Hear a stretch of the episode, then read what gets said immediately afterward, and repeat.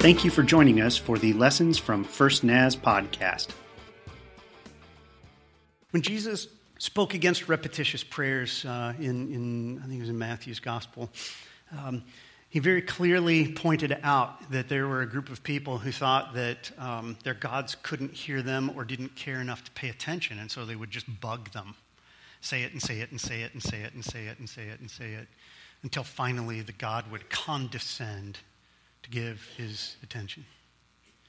But Jesus taught us that we say, Our Father, and we have his attention. And when we call out, Oh, our Lord, the Spirit, that quick moves right in and says, Yeah, I'm listening. And so, from week to week, as we breathe out these praises to Him, we have the confidence that the Holy Spirit of God is in attendance and listening. I'm pleased to see that you left room for him on the front two rows, right over here. You can sit wherever he likes. Right? Yeah. Um, I'm glad to be back. It was good to, to take a, a little bit of a mini vacation last week, kind of a working vacation, because I ended up uh, doing a wedding rehearsal and then a wedding and then uh, led worship back at Whitefish Church of the Nazarene. They were desperate. They, uh, that's exactly the way the pastor put it to me. He said all, the, all their worship team was gone to their district assembly, which happens over the weekend in Billings, and his backups were gone too, and he had absolutely nowhere to turn but me. so he asked, and um, I, um, I got to go worship with some old friends of mine. But I am so glad to be back here with you, with my church family today. And uh, I led worship here today because Lisa Asker is just um, under it. Okay, those of you who know Lisa, and I think if you were here last week, she kind of spoke to it, that, that her dad is in his last some number of days here on earth.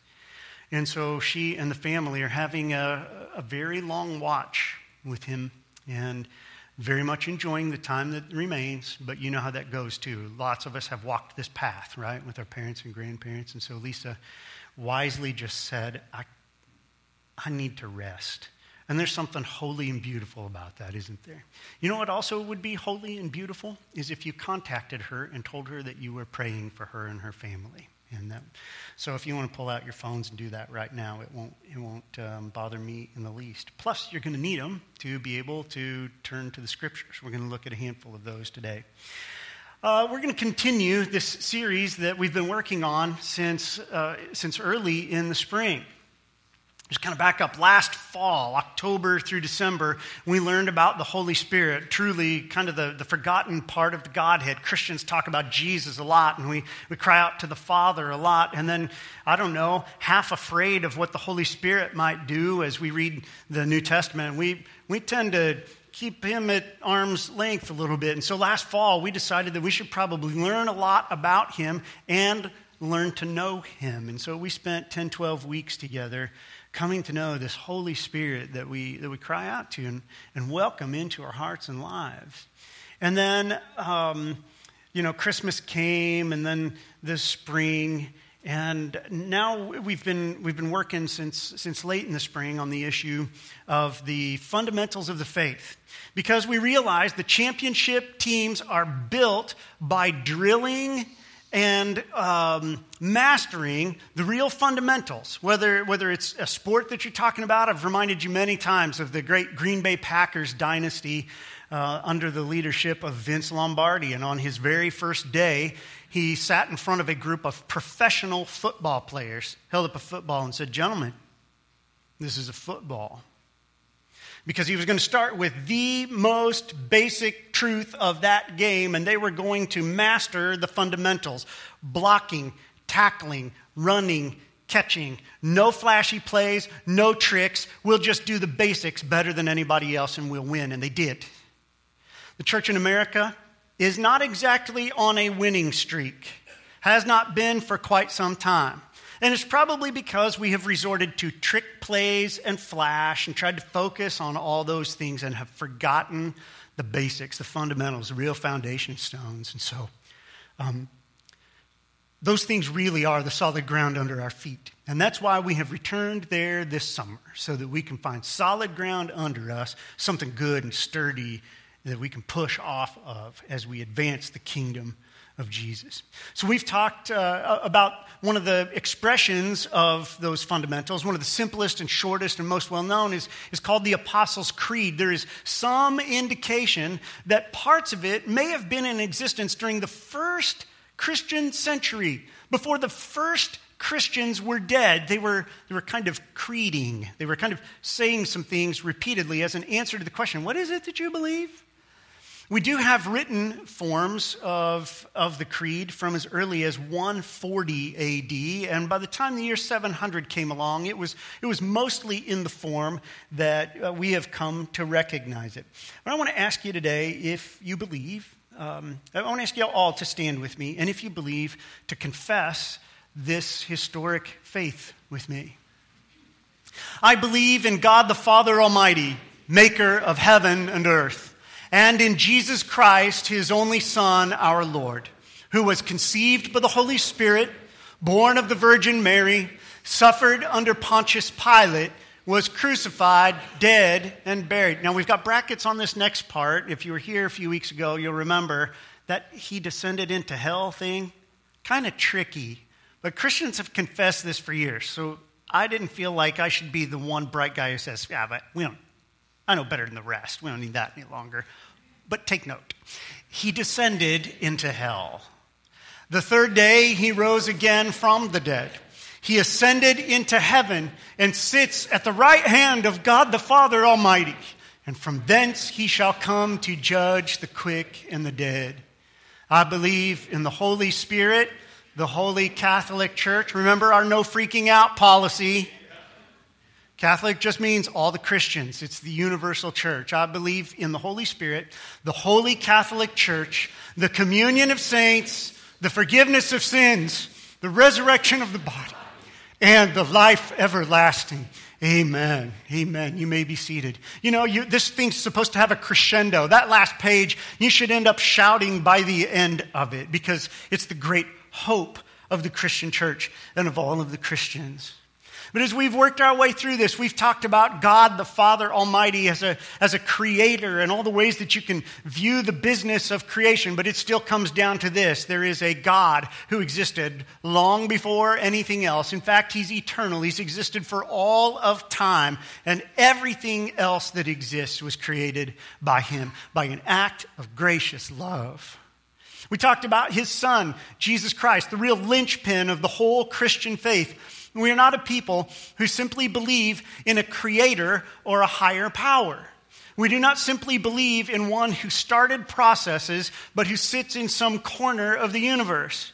We believe that God is so interested in the human beings that He created that He came and, and dove right into the creation and, and took on himself humanity so that he could experience life in this broken, sinful, diseased, hurtful, painful, frustrating world and know exactly what you and I are going through day in and day out.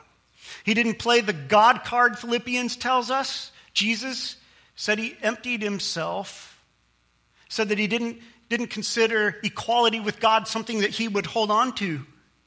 He really did this as a human, still retaining his godhood. We talked about what he did for us in living a life as an example. And then, when none of us followed it, he said, I'll take the punishment for everybody who ever deserved to be punished. And offered himself as a sacrifice, offering himself as a sacrifice accomplishing something that no, no animal sacrifice could ever, ever accomplish. And now we come to this phrase I believe in the Holy Who? The Holy Spirit. If you were with us last fall, you remember I said, I don't, I don't understand God because of Scooby Doo right? Because Scooby Doo always had this ghost every episode that would ah, float around give the kids trouble. And at the end, you found out it wasn't a ghost, but some bad adult who was masquerading as a ghost, trying to get by with some crime. And I was left going, oh, huh.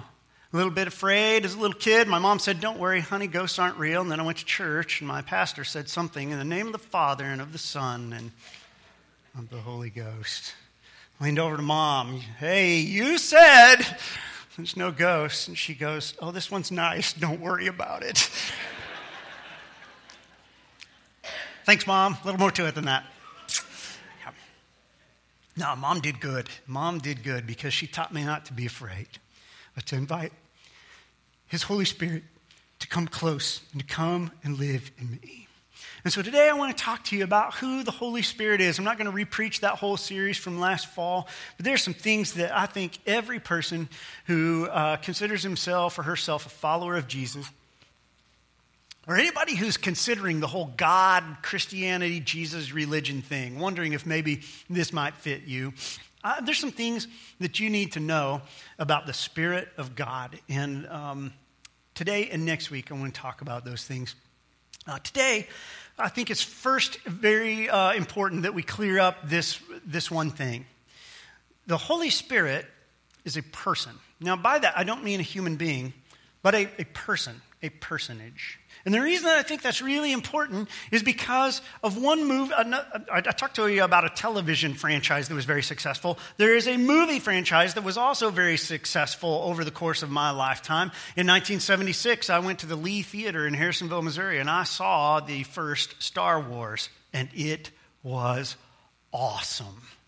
There were, I mean, all the things that I dreamed we would have by the year 2000, right? Flying cars and strange beasties roaming the earth.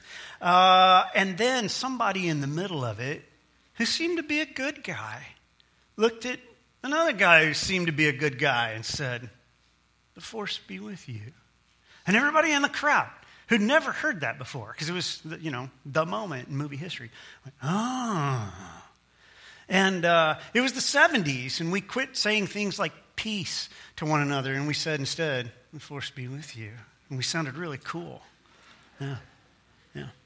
And so, because of that, I think the Holy Spirit has kind of been uh, misunderstood as this vague, impersonal force for good that you can't really come to understand, you can't really know, but you kind of hope it happens to you. And that, my friends, is the stuff of movie magic and script writing, not the stuff of scripture and of Christian experience. The Holy Spirit is a person. Now, theologically speaking, the Holy Spirit has been eternally coexistent with the Father and the Son. When we studied about Jesus, we learned that He too had existed from the very beginning, from before the beginning of, of earth and all creation. God the Father and God the Son had existed together for all of eternity. They are eternal beings. Guess what? The Holy Spirit too. The Holy Spirit is not an add on to the Godhead, He is part and parcel of what it means when we say there is a God. He is a person. And it means that He also has a personality. Uh, he's referred to a number of times in the scripture, and, and Hebrews chapter 9, verse 14, talks about Jesus coming and doing what he did, living in obedience to the Father all his life long, and laying down his life as a sacrifice. And Hebrews 9 14 says that he did that by the power of the eternal Spirit. That Jesus, the man, came and, and struggled underneath the load of living in obedience to God and, and carrying out that great sacrifice that he knew was going to be so painful. Instead of relying upon himself, he relied upon and accessed the power of the eternal Spirit, of the Spirit of God himself. And this Spirit isn't, ooh, he's a person that Jesus got to know and who you can get to know. A person, not a force, and he has a personality. And uh, if you just Google uh, Spirit of God, Holy Spirit, Spirit of Christ, uh, Spirit of the Lord, you will literally read for all the rest of the day because he shows up all throughout the Christian scriptures. And we don't have time to review all of those. But I want to tell you just a few things about his personality before we move on. These things, I'll tell you, come from the scriptures and from my personal experience. I have found the Spirit of God to be incredibly loving. And whatever else it is that he does in this world, whatever else it is, we're going to talk about some of the things that he does, whatever else it is that he does to you, is he expresses the love of, the, of God the Father in a way that can impact your heart to the place that you can feel the love of God. So you can read the Bible and come to understand that the Bible teaches the fact that God loves human beings. You can read that and get that up there. But in order for that truth to migrate the longest distance on the planet, the 15 inches between your cranium and your heart, it takes the Holy Spirit of God doing something that stirs your heart to the place that you come to experience His love. All those times that you have felt God come close. For you, it may have been while you're singing a song in a worship service. For some of you, I know it's the outdoors. For you, you see some spectacular vista and you feel, oh, something holy. Guess what? It's the Spirit of God, His person coming in close and ministering the love of God to your heart in a way that just refreshes your spirit. He's loving. He's also tender. And the reason that I think that's worth mentioning is because in a moment we're going to talk about how he convinces and convicts us. And I want you to know that when the Holy Spirit comes to you, it's almost always going to be this gentle, tender kind of nudge. Almost always. The Spirit doesn't throw a lot of elbows or forearms. Okay? We, uh, we read about Jesus, and every one of us makes uh, excuses for our angry outbursts when we read about Jesus in the temple, tipping over the tables and doing all of that. Well, uh, it was Jesus, not the Holy Spirit. Because the Holy Spirit, he usually just comes like a gentle breeze or a still small voice. I like to put it this way He usually sneaks up on me. He's usually right here before I know while I'm getting ready to be able to recognize him. He's already slipped in close. He's loving, he's tender. He's also very relational. And he's relational enough that he will at times draw close and at times withdraw a little bit. He, he takes seriously your invitation and mine whenever we, we invite him to come and do relationship with us. He takes that so seriously. He thinks we actually mean it. That we want a day to day, moment by mo- moment by moment, all lifetime long kind of relationship with him. So he attends to us. And when we stiff arm him, when we neglect Him for a while, when we very intentionally ignore Him because today I want to do what I want to do, then the Spirit many times shrinks back just a little bit and gives us room to experience what life is like without Him again. Let's, let's that love grow cold for just a little bit. And then He whispers and says, You want to get close again?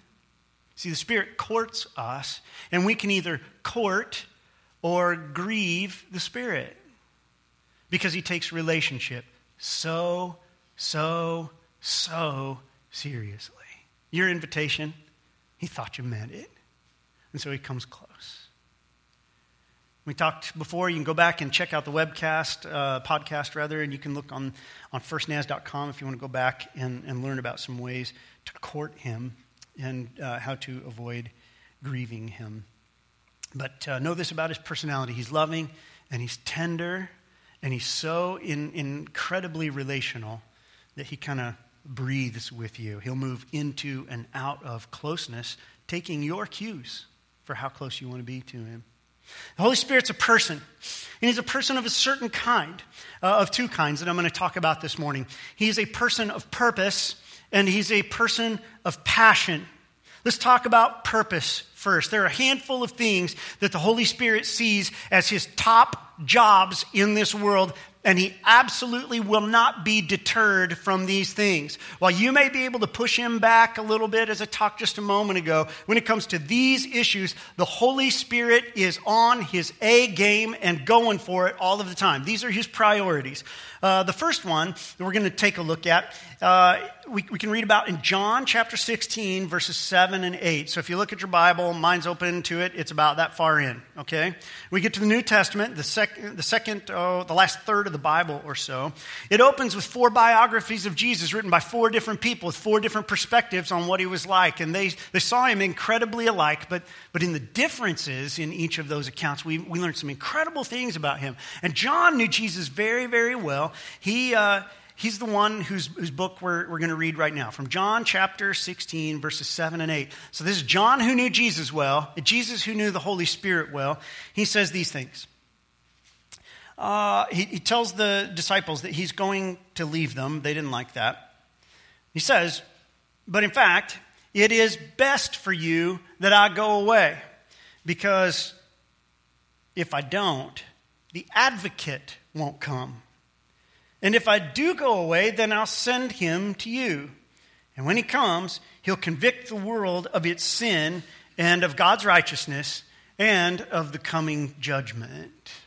We talked a little bit about judgment two weeks ago. If that makes your heart do flip flops, um, at one level it's supposed to, and at another it's not supposed to make you afraid, but don't have time to repreach that one. You got to go back and, and, listen if you want to do that. But listen to what he said about the Spirit. He said, When he comes, he will convict the world of its, of its sin. He'll also convict the world of God's righteousness and the judgment that is to come. One of his purposes, one of his chief purposes in this world, the Holy Spirit, is to make sure that you know the reality of your relationship with God. Do you have one or not?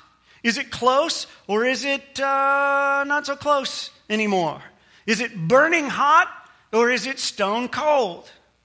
He's, uh, one of his purposes in this life is to also help you get past all of your excuse making. Hands of all the excuse makers. Come on. It's every hand, you're excuse maker or a liar, one of the two, okay? Yeah. The Holy Spirit helps us get past all of our excuses. That is, all the things that we've done that are wrong and we know it, that, but we justify so that other people don't think so badly of us and we don't have to think so badly of ourselves either. Well, I know it was wrong, but you don't know what she said to me. I know the law says, but, right?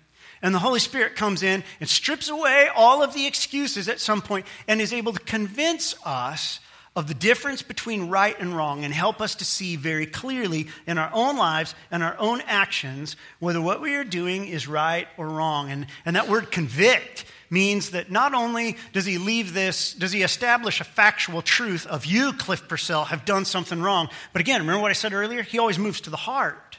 And so he takes that fact and he impacts my heart in such a way that I feel guilt and I feel sorrow and I feel like I need help to deal with me. And that in turn motivates me to draw close to him and to the Father. He does his job. Are you grateful that the Spirit does his job of convincing and convicting the world of sin? Hey, listen, um, my, Christian, pray that the Holy Spirit will convict you of your sins and your weaknesses and your failures. Pray that He will do that, that your heart doesn't grow cold and unable to see the wrong in you. Because every time that, that the Spirit shows something to you that is less than God dreamed for you, He also has a remedy for it. We'll talk about that in just a moment. He's a person of purpose, and among his primary purposes, convincing and convicting the world of sin. Um, another of his, of his high and lofty purposes, way up there on his priority list, is the business of sanctifying people. If you want to want to read about that, you can turn to 1 Peter chapter 1, verse 2. 1 Peter chapter 1, verse 2. It'll also appear on the screen. We don't use the word sanctify in any other setting uh, other than, than religion, and so it's probably a word that you're not that familiar with. But sanctify means to make holy or to set apart for sacred, holy purposes only. So when we read about the, the establishment of, this, of the religion that's, that's in this book, um, along the way, God had the people make a place of worship. And in that place of worship, he said, We're going to need some furniture and we're going to need some utensils. And by the way, nobody can borrow them. Now, lots of people who uh, belong to church families have a graduation or a, a, wedding or something like that, and they call Pastor Bill in the church office and they say, Can we borrow tables and chairs? And the answer, as often as we can possibly say yes, is yes. But these are just tables and chairs. They are not sanctified. They have not been set apart for holy purposes. The stuff that was, that was made for the, the temple of God was made for his worship and his worship only, that which was described in the Old Testament. And we said, we set these things apart. They don't get used for anything else. The work of the Holy Spirit, we find out in the New Testament, is that he wants to sanctify us.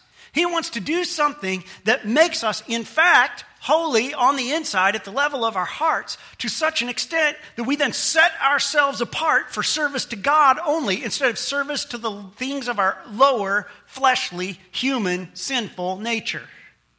And it is not willpower on the part of human beings that will ever move somebody from merely forgiven to sanctified and living in a way that is just like, like, like straight up mirroring the life of Christ. It's never willpower that's going to get you there.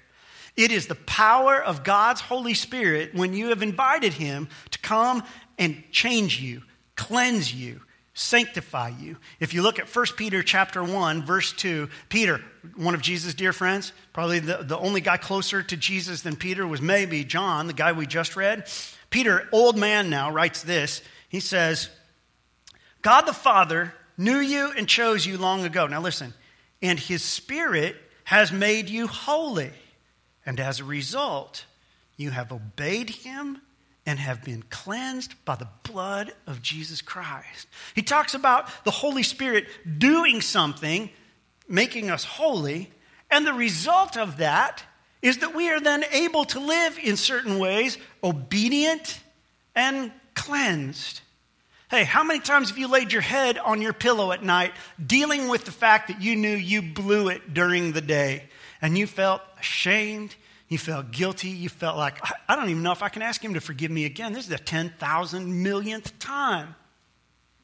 Yeah, yeah. Listen, the Holy Spirit of God, he, he comes gently, he comes tenderly, and he, he, he generally, when it comes to his sanctifying work, he only comes by invitation. But you can invite his Holy Spirit to come and work in you in such a way that He changes your heart. He'll cleanse your record from your past sins, and He'll change your heart in the moment so that for the future, you're oriented differently toward life. So that you begin to desire to do what is right and holy and good. You're not going to get there on your own either. That is the work of the Holy Spirit, both the, the convicting and the sanctifying. Uh, John also recorded uh, that Jesus, in teaching about the Holy Spirit, said that the Holy Spirit would help us come to understand some things. So look at John chapter 16. I'm going to read verses 12 and 13. And this is Jesus speaking to the disciples. He's already told them about the Spirit come and convicting us of sin. Then he says, There is so much more that I want to tell you, but you can't bear it now. When the Spirit of truth comes, he'll guide you into all truth. He will not speak on his own, but will tell you what he has heard. He will tell you about the future. He'll bring me glory. He goes on and on to talk about what the Spirit does there. I especially want you to notice that he said that the Spirit will guide you into all truth. It's also interesting that as he says this, he also says, There's a lot of things that I want to tell you, but you're not ready for them. Hey, listen, uh, th- this, this contains a lot of truth. Everybody, everybody who reads this regularly goes, Man, it doesn't matter how many times I've been through this thing, I seem to keep learning. There's a lot of truth in here. Jesus himself said, There's a lot that I would like to teach you, but that you're not ready for it right now. So I'm going to send the Holy Spirit to do that. And that Holy Spirit works in conjunction with the scriptures time and time and time again. If you'll keep putting your nose in this book, He will keep uncovering more layers like an onion time and time and time again so that you can learn all of your life long. Now, listen, the fact that you are still learning your 13th time reading any passage doesn't mean that your heart's hard, doesn't mean that you're stupid, doesn't mean that you're spiritually dull. It means that the Holy Spirit is faithful and that as you continue to grow and mature, He can help you understand some more things that you probably couldn't have handled a couple of years ago. The simple fact that I can continue to learn and to grow all my life long is a testimony to the faithfulness of God's Holy Spirit that there's a little more truth and He's going to lead me into it. And over the course of my lifetime, I can count on Him to lead me into all of the truth that I need in order to have a healthy, holy relationship with God that keeps me connected with Him for all of this life and all of eternity. You can count on the Spirit to lead you into all truth. You want to learn some more? Yeah, read some more. But before you ever open this book, ask God's Holy Spirit to open your heart, and the truth from here will come pouring into it. He's a person of purpose. He wants to convince and convict us of sin. He wants to, he wants to sanctify us, to, to make us holy on the inside and set us apart for, for His way of living. And uh, He also wants to lead us into all truth. But He also has another very, very high priority. And it, it, we learn about it from the name that Jesus used in the passage that we read earlier. John 16, verse 7, he says, It's best for you that I go away because if I don't, the advocate won't come. How many of you, where, that word advocate has, um, is a different word in your copy of the Bible? Okay? How many of you have some sort of asterisk or footnote next to it? Okay, you look close. Yeah, some of you just bad eyesight. You can't see the asterisk. It's there. Okay. Um, the, tr- uh, translation committees always have a hard time translating this word because it's a it's a lot of meaning packed into one short little word. A lot of the older English translations used to use the word comforter, but um, modern translation committees don't use that word because we think of it, of, comforter, as something little more than, aw, they're there. The Spirit of God definitely comes to comfort us in the sense of when my heart is distressed, to say, easy boy, easy, I gotcha. But this word picture is incredible, and I, I, hate to, to be the guy who, who's trying to prove himself as a preacher by saying, I know a bunch of Greek. I don't intend that today, but this word you got to get. The Greek one's really important. The Greek that the, the New Testament was originally written in. It says that if I don't go away, then the paraclete won't come. The parakalete will not come. And it, it's from two Greek words, para meaning alongside, and klete meaning the, the one who's going to be called and come alongside. Okay? The one who comes alongside. Now get this. You, you got to get this. Laura, I, I need to use you for, for a little illustration today, and I forgot to brief you as evidenced by the fact that you're sitting on the front row. Because if I'd told her, she would have been in the nursery today. Come up here. Yep, sorry, babe. Yeah, go, Laura. Ladies and gentlemen, Laura. How about for the Facebook audience, you join me over here? It's only, it's only a few hundred more, okay? Uh, so this is Laura, and because Laura is married to Cliff and has children and lives in this world, she has heavy loads to bear. She has heavy loads to bear, yeah. And by the way, in this illustration, you'll be playing Laura, and I'll be playing God. So, no. Playing, just playing. I'm the Holy Spirit. Laura has heavy loads to bear, and they are from Cliff and from the kids and from her job and from well, the broken systems of this world, right? And, and if we left Laura up here the whole the whole sermon long. We could leave her like this. We wouldn't even have to put anything in her hands, and before long, her arms would get tired and her back would start hurting, right? You know this. But let's say there's a big, heavy load mm, on there because over time, that's the way it goes. And if Laura is left on her own, she begins to knot up and cramp up and hurt or give up. Parakalete, the paraclete, is the one who comes alongside in the sense of this gets an arm around her to, to let her know he's here and to steady her, gets an arm under here to help lift the load. She still has to do the walking, but the paraclete has come alongside, comforted, strengthened, and helped. Jesus said, get this, it's better for you that I go away, because if I don't go, the paraclete will not come. But if I go, He's on it. He's here, He's present. My friends, what is it that you need His help bearing? What is the thing that is breaking your back? What is the thing that's led you to the place where you go, I hope this is the, the last one more thing? The Spirit of God come, it, it is ready to come today to help you with your thing. But he doesn't barge in, remember. He gets invited. He's a person of purpose. He'll convince and convict the world of its sin. He will sanctify those who invite him to come and change them and set themselves apart for, for his purposes.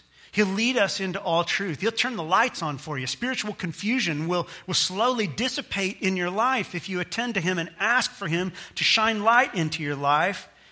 And then he will come and help you to bear your burdens. Sometimes he'll take them away completely. There have been times in my life when I was under the load, praying for somebody or about something, and the Spirit has actually come to me and said, Now let go. Don't mention it again. I've got it. And I'm able to get up from my, my place of prayer, whew, let out a deep sigh, and go on with my life because he has taken care of it and he has taken care of me. The Holy Spirit's a person and he's a person of purpose, but he's also a person of passion. Okay? The Holy Spirit is hard to read about because when you read, you start learning facts, and the Holy Spirit does not want to be reduced to a resume. The Spirit of God is a person who is lit on fire with the holy passion of heaven, and he will not allow this world to extinguish that.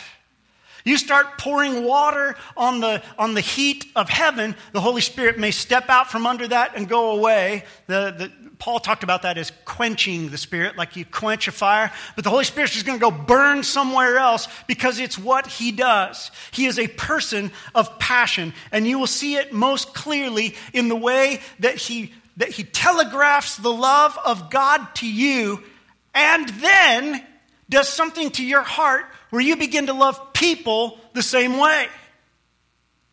Hands of all the people who have uh, had a difficult person in their life, but you started praying, God, help me to love them, and you saw him change you. Yeah, boy, absolutely. Hey, listen, pray that about everybody, because everybody's hard to love. I mean, the church and the human race, just knuckleheads unanimous, and I'm the president. So are you, right? Hard to love. But God loves out of his perfect and loving and holy nature, and the Spirit will come and communicate that to you in ways that you can feel, but he will not do that without you reciprocating to someone else. That love that he pours out in your heart, you are supposed to enjoy and then allow that to, to cause something fertile to happen in your heart and spirit, where you then begin to love other people, including those that it would seem are too hard to love. And you, with the Holy Spirit working in you, also become a person of passion, of holy love. His passion is seen in his love. He, he, he, he helps you experience God's love, and he stirs up love within you. Um, you'll also see it um, in his zeal for spiritual things. If you start drawing close to the Spirit, if you start courting his presence, you will find that he is wanting to talk to you all the time about all kinds of things. You'll begin to, uh, to have a, a spirit of discernment about you, where you suddenly realize spiritual things in the middle of seemingly ordinary conversations. You're sitting at football games, you're doing your work, you're reading the newspaper, and all of a sudden you just have this spiritual sense about you and some, some spiritual insight or understanding.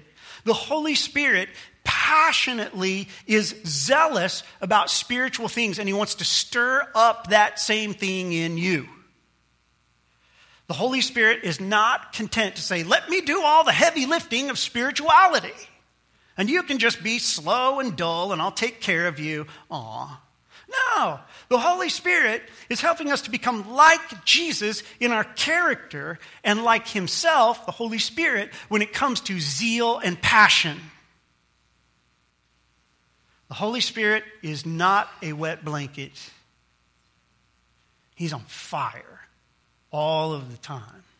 John Wesley, one of our forebears in the faith, said to his young pastors, Catch fire, and people will come for miles to watch you burn.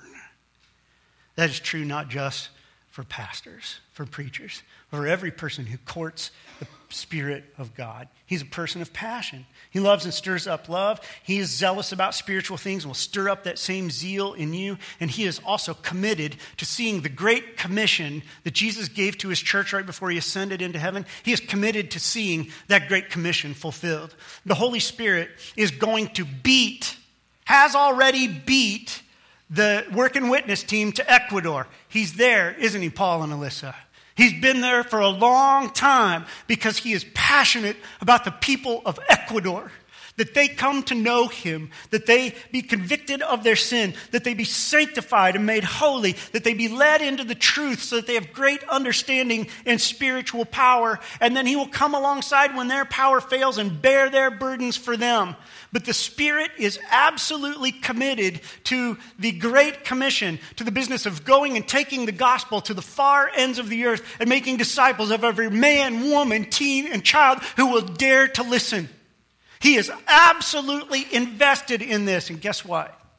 Just like his love and just like his spiritual zeal, he does not intend to keep it to himself. He intends to stir that up in you and me whether you're going to Ecuador or Clarkston, whether you are going to work or to home or to some malarial swamp in Africa.